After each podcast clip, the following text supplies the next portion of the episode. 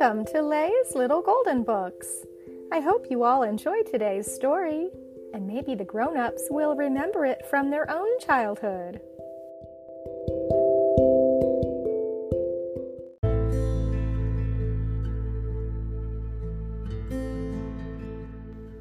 Disney's Beauty and the Beast, adapted by Teddy Slater, a golden book.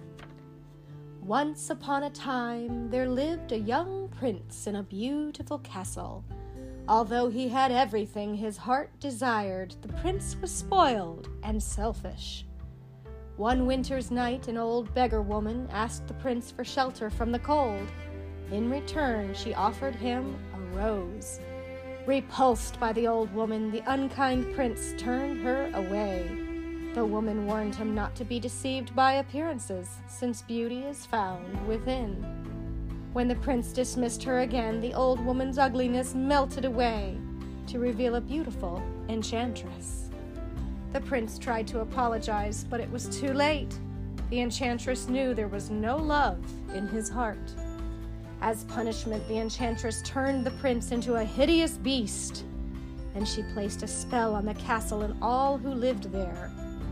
The rose she had offered him was an enchanted rose. It would bloom until the prince was twenty one.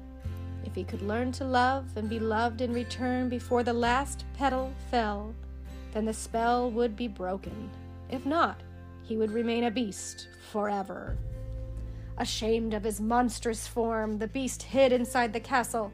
A magic mirror was his only window to the outside world. As the years passed, he fell into despair. Slowly, the rose began to wither. He did not believe anyone could ever love him. In a nearby village, there lived a beautiful young woman named Belle. Belle, unlike the other girls in the village, cared only for her books. She always felt out of place. Belle loved to read about adventure and romance. Her father, Maurice, loved books too. Maurice was an inventor, a genius according to Belle, a crackpot according to the townsfolk. Belle is even stranger than her father, the villagers whispered. Her nose is always in a book, and her head is in the clouds. Gaston, the handsomest man in town, wanted to make Belle his wife, even though she thought he was a brainless brute and turned him down again and again. Gaston was determined to wed the lovely Belle. One cold day, Maurice hitched his horse Philippe to a wagon and set off to show his latest invention at a faraway fair. But Maurice read the map wrong and became lost in a forest. As an icy wind whistled through the trees, he suddenly heard the howling of wolves. Philippe bolted and Maurice fell to the ground. Trying to escape the wolves, the frightened man ran deeper and deeper into the woods. He came to a castle and stumbled inside. There he was greeted by Mrs. Potts, the teapot, and Cogsworth, the clock, and Lumiere, the candelabrum, who had all been servants to the prince. But before he had time to marvel over these strange creatures, an even stranger one appeared the beast. When Maurice stared in horror, the beast howled angrily. Then he scooped Maurice up and carried him off to a dungeon. Meanwhile, Philippe had made his way back home. Belle took one look at the riderless horse and knew something awful had happened to her father.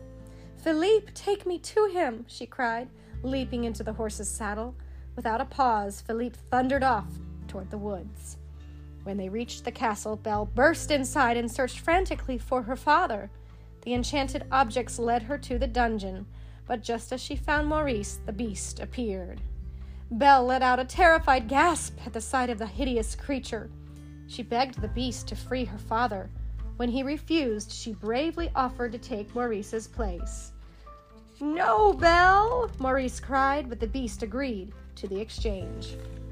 Before Belle could bid her father goodbye, the beast led her to her room. The castle is now your home, he said gruffly. Belle was free to go anywhere she liked, except the West Wing. You will join me for dinner, the beast ordered. That's not a request. Still, Belle refused, and the beast stomped off in anger. That night, Belle slipped out of her room and found her way to the forbidden West Wing. There she saw the enchanted rose by the window.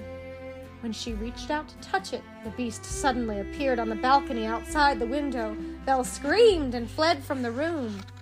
Her heart pounding Belle ran out of the castle, mounted Philippe, and galloped off into the night. But a pack of wolves soon had them surrounded. Belle was helpless. Suddenly, the beast was there, throwing the wolves aside. Belle heard terrible snarling and howling as the beast and the wolves battled for their lives. At last, the wolves ran off into the woods, but the beast lay in the snow, badly injured. Back at the castle, Belle carefully tended to the beast's wounds. Gentle as she was, the beast roared in agony. I barely touched you, said Belle. Then she saw the look of pain on his face. I forgot to thank you for saving my life, she added softly. The beast only grunted in reply, but when Belle turned away, a hint of a smile appeared on his face. In the days that followed, the beast tried to be a proper host. He showed Belle his library, and she began to teach him how to act like a gentleman. Perhaps it isn't too late, Cogsworth whispered to Mrs. Potts and her son Chip the teacup. If Belle could only love the beast, this dreadful spell might yet be broken. But before long, Belle thought of the beast as her dearest friend, and the beast thought of little but the beautiful Belle. One night, while she was teaching him to dance, the beast asked, Belle, are you happy here with me? Yes, she said without hesitation, but the beast saw a trace of sadness in her eyes.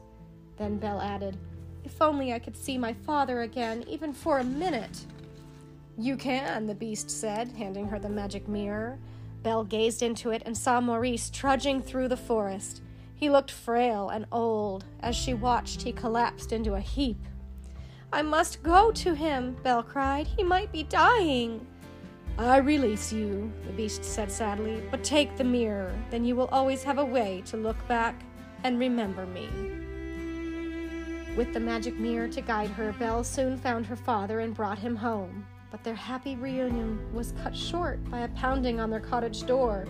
The townspeople had come to take Maurice away. Gaston's friend LeFou stopped forward. Stepped forward. Maurice has been raving that you were imprisoned by a hideous beast, he said. Only a crazy man would tell such a tale. But it's true, Belle protested.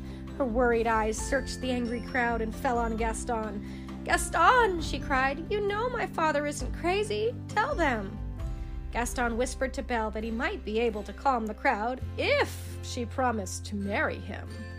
Never! Belle exclaimed. And my father is not crazy. There really is a beast, and I can prove it. She turned to the crowd. Look in this mirror and see. The townspeople looked at the beast in the magic mirror and grew frightened. We must hunt down this savage animal, Gaston cried. After locking Belle and her father in the cellar of the cottage, the villagers rode off to storm the beast's castle. Luckily, little Chip had stowed away in Belle's saddlebag. After the villagers were gone, he used Maurice's latest invention to release Belle and Maurice from the cellar.